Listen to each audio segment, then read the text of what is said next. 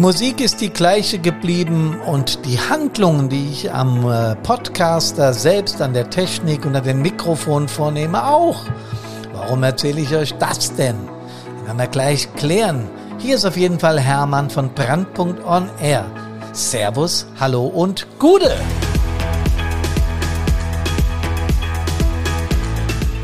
Es ist in all den Jahren, in den 7000 Minuten oder in den 120 Stunden alles circa Werte, aber eine Zahl stimmt garantiert in 250 Podcasten relativ gleich geblieben.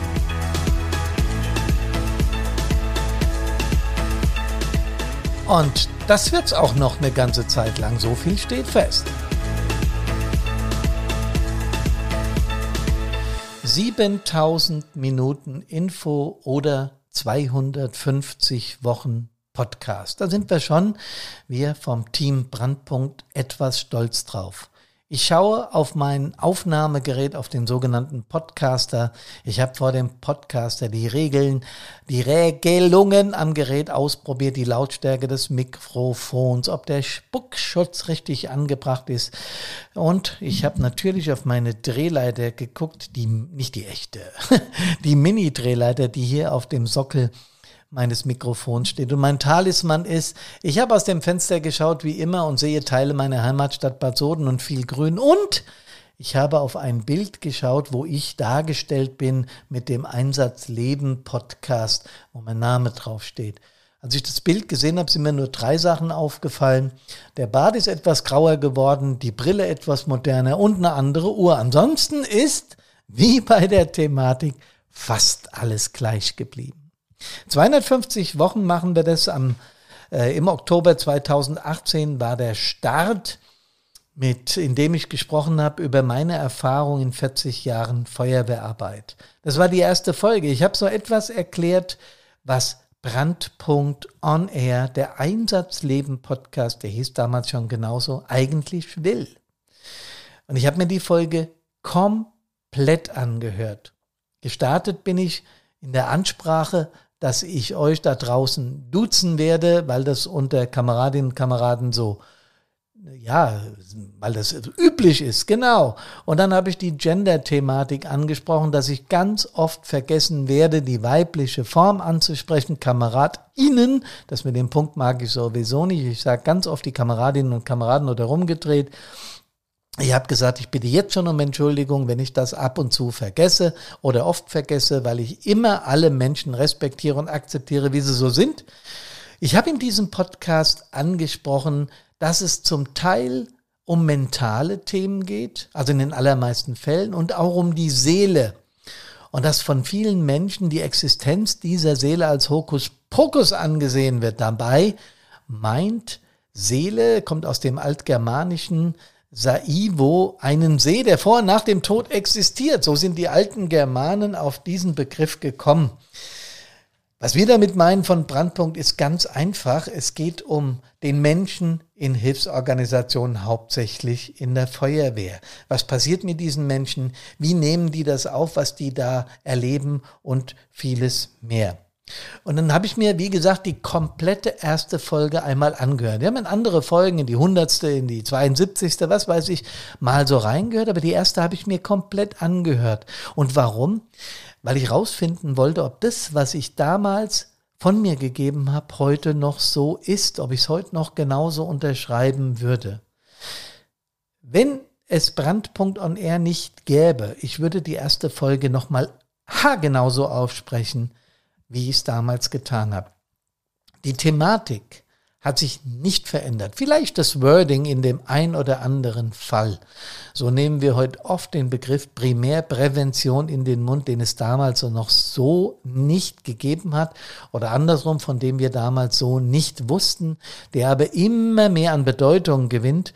Und äh, deswegen ist alles im Prinzip so, was die Themenvielfalt, was das, was Brandpunkt will, geblieben, wie 2018. Es ist natürlich seitdem wahnsinnig viel passiert, aber die Themen sind definitiv immer gleich geblieben. Und ich will euch einfach mal so aufzählen, was wir an Themen so über diesen Podcast rausgehauen haben. Und dann will ich euch auch erzählen, was von euch aus besonders stark reflektiert wurde oder besonderes Interesse fand, auch wenn ich mit euch bei Besuchen, bei Workshops, bei Vorträgen oder wenn ich mal in der Feuerwehr war, wir haben über äh, Brandpunkt und über diesen Podcast gesprochen, so reflektiert wurde. Ganz häufig haben wir das Thema Wehrkultur und Wehrorganisation das kommt im Prinzip fast noch vor der Einsatzvielfalt und von dem Einsatzerleben und von den schrecklichen Bildern, die wir manchmal aufnehmen müssen, trauernde Angehörige, leidende äh, Kameradinnen Kameraden im Einsatz und vieles mehr.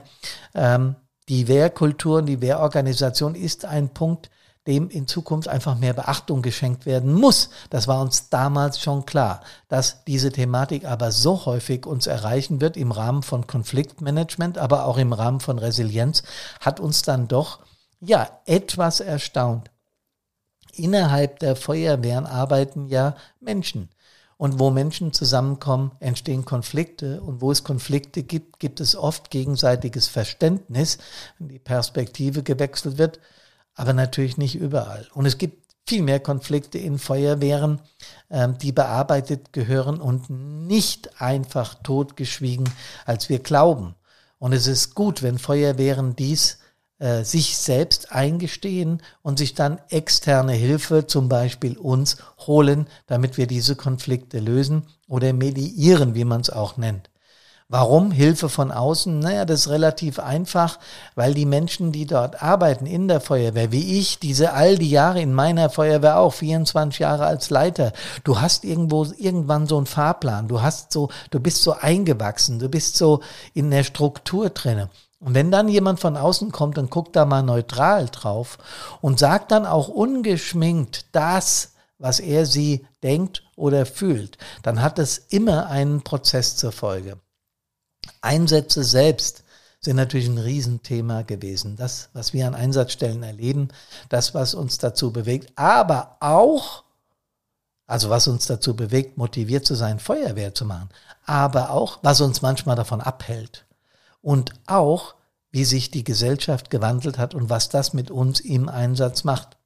Motivation, großes Thema. Äh, warum tun wir das, was wir tun? Wenn man einem nicht Mitglied einer Hilfsorganisation erzählt, dass man da sehr viel Zeit einbringt, dass man kein Geld dafür bekommt und auch keine Sachleistungen und dass man auf der anderen Seite sich noch anpöbeln lassen muss und sich zusätzlich noch in Gefahr begibt, dann zeigt jeder, der mit diesem Thema nicht äh, jeden Tag zu tun hat, zeigt einem den Vogel, ganz klar. Und deswegen geht es auch um mentale und emotionale Gesundheit, wenn wir von Brandpunkt sprechen. Genau das ist unser Baby, genau das ist unser Ziel, den Mensch in den Vordergrund zu rücken. Wir sind an Technik und an Taktik bestens gerüstet für Einsätze, für Übungen, für die Wehrkultur überhaupt. Aber sind wir es auf der menschlichen Ebene? Und diese Frage haben sich Karina und ich als Gründer von Brandpunkt immer und immer wieder gestellt weil die Sachen, die ich erlebt habe, eben da reingespielt haben. Und wir haben darüber geredet und Karina hat gesagt, das gibt's doch gar nicht. Da muss es doch irgendwas geben, was euch auf diese Dinge vorbereitet. Gab's nicht. Und deswegen haben wir uns auf den Weg gemacht, mit Brandpunkt genau das zu verändern. Ich habe es gerade schon angesprochen, der gesellschaftliche Wandel ist nicht erst seit der, seit der Pandemie deutlich spürbar. Ich glaube, dass ganz viel die sozialen Medien und das, was wir da ungeschminkt äußern können oder auch entgegennehmen, damit zu tun hat. Aber es hat noch viel mehr mit zu tun. Ich habe es ja schon gesagt, Pandemie, dieser Krieg, der dazu gekommen ist und der alles so ein bisschen unsicher macht, auch die Energielage und, und, und. Ich will hier nicht politisieren. Ich interessiere mich zwar für Politik, bin da aber völlig neutral. Deswegen äh, mir geht es nur darum, dass diese Themen Menschen verunsichern und aus dieser Verunsicherung heraus und aus vielen Themen mehr, familiären Dingen, mangelnder Freizeit, Druck im Job und, und, und, entsteht eben, ja, sagen wir mal, eine gewisse egomane Haltung, die wir Rettungskräfte ganz besonders spüren. Denn vor Jahrzehnten hätte sich jetzt mein Vater, der Kreisbrandinspektor war und der auch äh, sein ganzes Leben lang Feuerwehr gemacht hat, sicher nicht vorstellen können, dass der Respekt vor der Uniform oder vor Uniformträgern so abnimmt. Wir müssen das heute leider konstatieren, dass das ja, Einsatzalltag ist und überhaupt im Leben der Feuerwehr Alltag ist. Ich habe gerade wieder eine Diskussion im Feuerwehrforum verfolgt, dass in einem Ort noch die Sirenen gehen, wenn die Feuerwehr alarmiert wird und jetzt eine, ja, eine Eingabe an die Gemeindevertretung von den Bürgerinnen und Bürgern da ist, die das verbieten will. Klar kann man trefflich in diesem Forum darüber diskutieren, ihr habt doch stille Alarmierung. Ja, das müsste doch eigentlich ausreichen, vor allem nachts. Das muss doch nicht sein. Klar, das kann man diskutieren und kann sicher auch die Gründe dafür und dagegen abwägen. Die Verwaltung in diesem Ort, also die Gemeindeverwaltung und die Gemeinde, die Politik hat diesem Antrag wohlwollend zugestimmt und bittet um Prüfung, um rechtliche Prüfung. Das kann man machen. Mir geht es auch gar nicht so sehr, ob zum Schluss dieser Antrag Genehmigung findet oder nicht. Mir geht es darum, welches Zeichen gegenüber unserer Hilfsorganisation gesetzt wird. Welches Zeichen gesetzt wird über unsere Arbeit allgemein. Denn der nächste Einwurf kommt an der Einsatzstelle, muss die Absperrung wirklich so großräumig sein? Ich musste doch zur Arbeit, er hat einen wichtigen Job. Kann man das nicht anders machen? Und dann wird es wieder geprüft und wieder geprüft. Und was nimmt uns das, Kameradinnen und Kameraden? Ja klar, unsere Motivation. Wir werden noch nicht mehr ernst genommen. Und das ist der Punkt, wo wir ansetzen müssen als Mitglieder einer Hilfsorganisation. Wir müssen unsere Positionen klar und deutlich machen. Ich glaube, das wurde auch in dieser Feuerwehr dann getan. Und es wurde mal gesagt, Leute, schaut euch bitte die andere Seite an, denn das sind wir. Und nicht jeder reagiert auf einen Funkalarmempfänger, weil er eben lalala. Und ich brauche jetzt hier die Thematik nicht aufzurollen. Aber das ist das im gesellschaftlichen Wandel, was uns manchmal leider immer öfter das Feuerwehrleben, das Leben in Hilfsorganisationen schwerer macht. Die Interviews haben mich besonders beeindruckt, weil ich da mit Menschen sprechen konnte, die, na, die mal eine andere Sicht auf das Feuerwehrwesen haben, die auch mal eine weibliche Sicht oder eine, eine Sicht von außen auf die Feuerwehr haben, die ein, ein Presseorgan vertreten und eine Sicht auf die Feuerwehr haben. Das war hochinteressant, weil das eben der Blickwinkel aus anderer Richtung ist und deswegen mögen wir beim Einsatzleben Podcast Interviews. Beruf vereinbarbar mit Einsatzleben war genauso ein wichtiges Thema, weil auch das immer mehr an Bedeutung gewinnt. Und ich sage das gerade in Workshops immer öfter. Es geht gar nicht so sehr darum, dass die Arbeitgeber das nicht tolerieren oder akzeptieren, weil die wissen, dass in Feuerwehrleuten sehr, sehr flexible, sehr, sehr äh, zuverlässige äh, Mitarbeiterinnen und Mitarbeiter gewinnen, wenn sie Feuerwehrleute einstellen. Es geht vielmehr darum, dass Kolleginnen und Kollegen in größeren Betrieben anfangen zu meckern, wenn die Abteilung aus drei Frau-Mann besteht und der die eine ständig im Einsatz ist, in größeren Feuerwehren jeden zweiten Tag oder sogar täglich, und sie dann die Arbeit mitmachen müssen. Auch das führt zu heftigen Konflikten. Partnerschaft, Familie Freunde und Einsatzleben, naja, ist ja klar, ne? wenn du bei jedem zweiten Geburtstag aufspringst und unterwegs bist, das führt nur teilweise zu Verständnis. Ihr wisst genau, was ich meine. Wir haben ganz oft im Podcast über unsere Werkzeugkoffer gesprochen. Das kann man natürlich nicht in zehn Sätzen beschreiben, was diese Werkzeuge mit Menschen machen, die genau diesen Problematiken, die ich gerade erklärt habe, gegenüberstehen. Das muss man live machen, das muss man immer und immer wieder ausprobieren, bis es verinnerlicht ist. Das war ja der Grund, warum wir Fireproof 360 Grad äh, erfunden und umgesetzt haben, weil das zur Verstetigung dieser Themen beiträgt. Äh, Werkzeuge deshalb. Man kann diese ganzen Probleme, die ich gerade erläutert habe und von denen es noch viel mehr gibt, ich werde gleich nochmal drauf kommen. Man kann die überhaupt nicht verändern. Man kann mal einen Konflikt entschärfen, man kann eine Mediation machen und Konflikte ähm, ausgleichen. Das alles ist möglich, aber wir werden die Geschwindigkeit, die Gesellschaft, die Probleme im Berufsbereich, die mangelnden finanziellen Mittel in den Kommunen, wir werden das alles nicht mehr zurückdrehen. Also müssen wir uns wappnen dafür, dass wir das alles aushalten. Und das kann man. Da muss man sich mental darauf vorbereiten und genau das ist es. Persönlichkeitsentwicklung zählt nämlich dazu. Wir haben sehr viele Einzelcoachings gemacht mit, mit Kameradinnen und Kameraden, die einfach mit ihrem Latein am Ende waren und keinen Bock mehr auf ihre Hilfsorganisation hatten. Und Feuerwehrchefs, die uns hier kennen, die das, äh, die, die Thematik von Brandpunkt kennen, haben angefragt, können wir denn mal auch Einzelpersonen bei euch coachen lassen, um zu schauen, ob die nicht wieder Bock auf ihre Hilfsorganisation bekommen. Da haben wir sehr viel erlebt und sehr viel Sichtweisen kennengelernt und konnten sehr viel unserer Werkzeuge anbringen, damit die Feuerwehr-Work-Life-Balance eben stimmt. Und das muss so sein. 24-7 Feuerwehr ist eben nicht, weil sonst Familie leidet, Beruf leidet, die eigene Freizeit leidet und die mentale Fitness leidet. Zukunftsfähige Feuerwehren braucht's. Es braucht praktische Tipps hierzu. Der Wandel der Gesellschaft geht in einer dermaßen Geschwindigkeit, dass das auf das, was Feuerwehr Tradition nimmt, prallt und da prallen dann eben auch manchmal zwei Welten aufeinander. Das ist ähnlich wie wenn junge Menschen und ältere Menschen zusammenkommen und überhaupt nicht mehr die gleiche Sprache sprechen. Auch das muss in Feuerwehren natürlich betrachtet werden, nicht umsonst sie nach zwei Jahren Zugehörigkeit zur aktiven, also zur Einsatzabteilung von den Jugendfeuerwehrmitgliedern nur noch 30 Prozent da. Diese Themen müssen angegangen werden.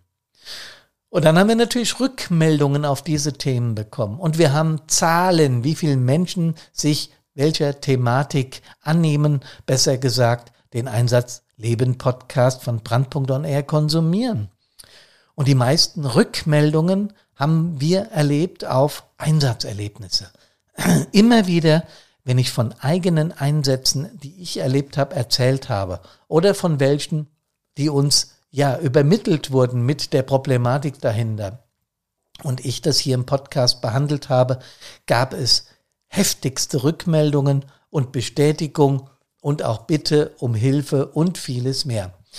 Die zweite Kategorie, die uns äh, erreicht hat, also ich gehe hier so ein bisschen in der Statistik vor, waren Probleme innerhalb der Wehr, also Konfliktpotenzial.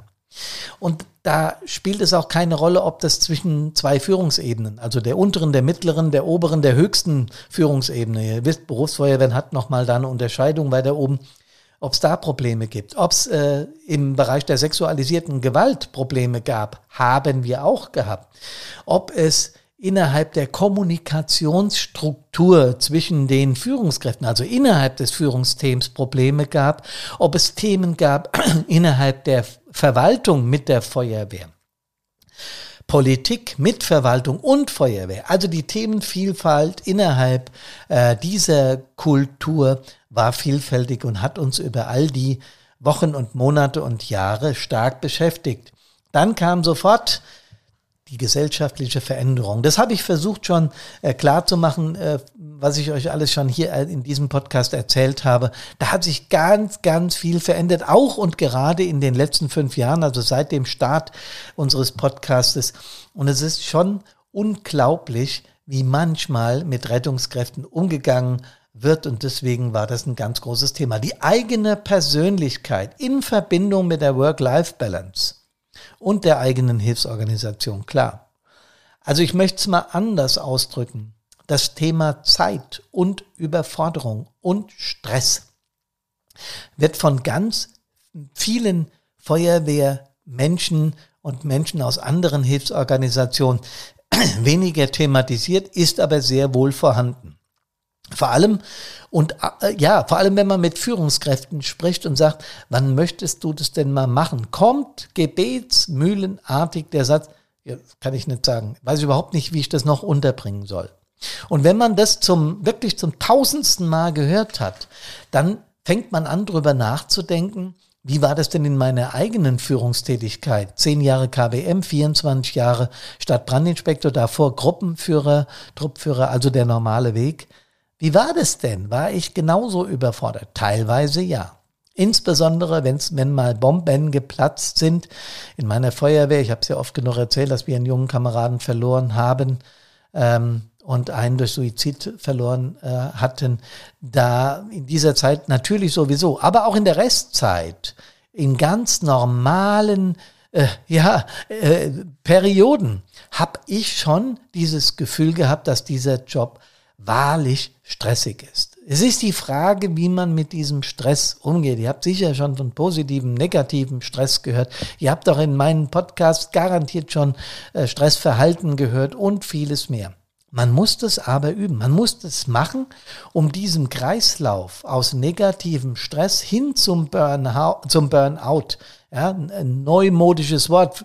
Äh, ich weiß, viele denken darüber, ah ja, Modewort. Nie. Das ist eine ernsthafte Erkrankung und die kann zu weiteren schweren Folgeerkrankungen führen. Genauso wie das mit der PDBS ist, der posttraumatischen Belastungsstörung. Weitere Themen waren ja, Finanzierung der Wehren, ganz großes Thema, das ich oft auch mediierend, also in Mediationsfunktion in äh, Kommunen, äh, egal wo hier in, in Deutschland gerufen wurde, so nach dem Motto, kannst du denn nicht mal vermitteln, intern ist es immer schwierig, von außen vermitteln, warum und wieso und wieso wir das in den Fokus nehmen müssen und warum jetzt die Umkleide nicht mehr da sein darf und warum und warum.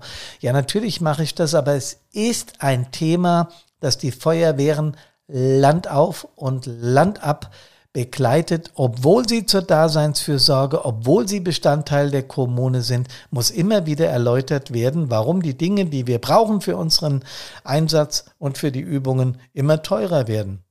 Und dann muss ich auch ganz oft noch erklären, dass das größte Kapital, das wir in Feuerwehren haben, eben nicht die Drehleiter, das HLF, der ELW oder das Gebäude sind, sondern die Menschen, die sich bereit erklären, äh, da zu arbeiten. Ich zähle auch ganz bewusst Werkfeuerwehrleute und Berufsfeuerwehrleute dazu, weil das ist zwar da deren Beruf, aber ohne deren wirkliches Engagement, ohne deren wirkliche Motivation wäre es einfach nicht möglich, so einen Job zu machen. Ja, und abschließend ich habe es auch vorhin im Bereich Coaching erwähnt, Menschen, die überlastet sind. Sei es zeitlicher Natur, sei es durch, eine, ein, durch ein Einsatzerlebnis in Richtung PDBS und so weiter. Dass das, Kameradinnen und Kameraden, Themen werden, die uns immer mehr beschäftigen, beweist auch dieses Urteil, von dem ich schon gesprochen habe, vom Bundessozialgericht, wo erstmals festgestellt wurde, dass PDBS eine Berufskrankheit ist. Also die posttraumatische Belastungsstörung und deren Folgen als Berufskrankheit anerkannt wurde. Und das hat deshalb Signalwirkung, weil jetzt erstmals präventiv diese Themen vorbereitet werden müssen und in Feuerwehren gemacht werden müssen.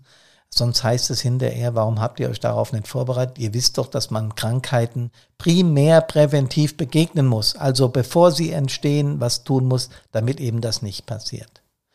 Und genau das ist es, wofür wir 2018 angetreten sind. Ich möchte speziell den Menschen danken, die hier im Team Brandpunkt nicht immer in Erscheinung treten, nicht an vorderster Front sind, nicht in diesem Podcast sprechen. Ähm, in erster Linie natürlich Karina, die äh, das Ganze drumherum von diesem Podcast macht. Ähm, ich spreche den zwar auf, aber es ist viel mehr Arbeit, den zu entwickeln und zu bebildern und äh, die richtigen Podcast-Plattformen und so. Ich will das gar nicht alles im Detail erläutern, das wird viel zu lange dauern, aber das ist eine immense Arbeit und der Podcast ist ja kostenfrei. Deswegen ähm, hoffe ich und glaube ich, dass ihr auch zum Teil, ich kriege diese Rückmeldung oft zu schätzen wisst, was wir da tun. Ähm, wir haben versucht, das komplette Brandpunkt-Team innerhalb der Recherche in diesen 7000 Minuten die Hilfsorganisationsthemen und speziell die Themen in Feuerwehren auf eine ganz andere Art und Weise zu beleuchten. Eure Rückmeldungen zeigen uns, dass wir da richtig liegen und richtig lagen. Wir alle in diesen Hilfsorganisationen sind starke Frauen und Männer. Aber schlussendlich sind wir auch Menschen, ganz klar. Wir haben ein dreifach höheres Risiko als die Normalbevölkerung an PDBS zu erkranken. Und wir müssen viel einstecken, viel sehen und viel arbeiten. Wir möchten euch auch in Zukunft dabei helfen, diese Dinge einfach gesund zu überstehen. Wir erleben nämlich Dinge, die andere Menschen nie erleben werden. Bleibt gesund und kommt gesund aus allen Einsätzen nach Hause an Körper, Geist und Seele. Euer Hermann von Brandpunkt und R Servus, Hallo und Gude.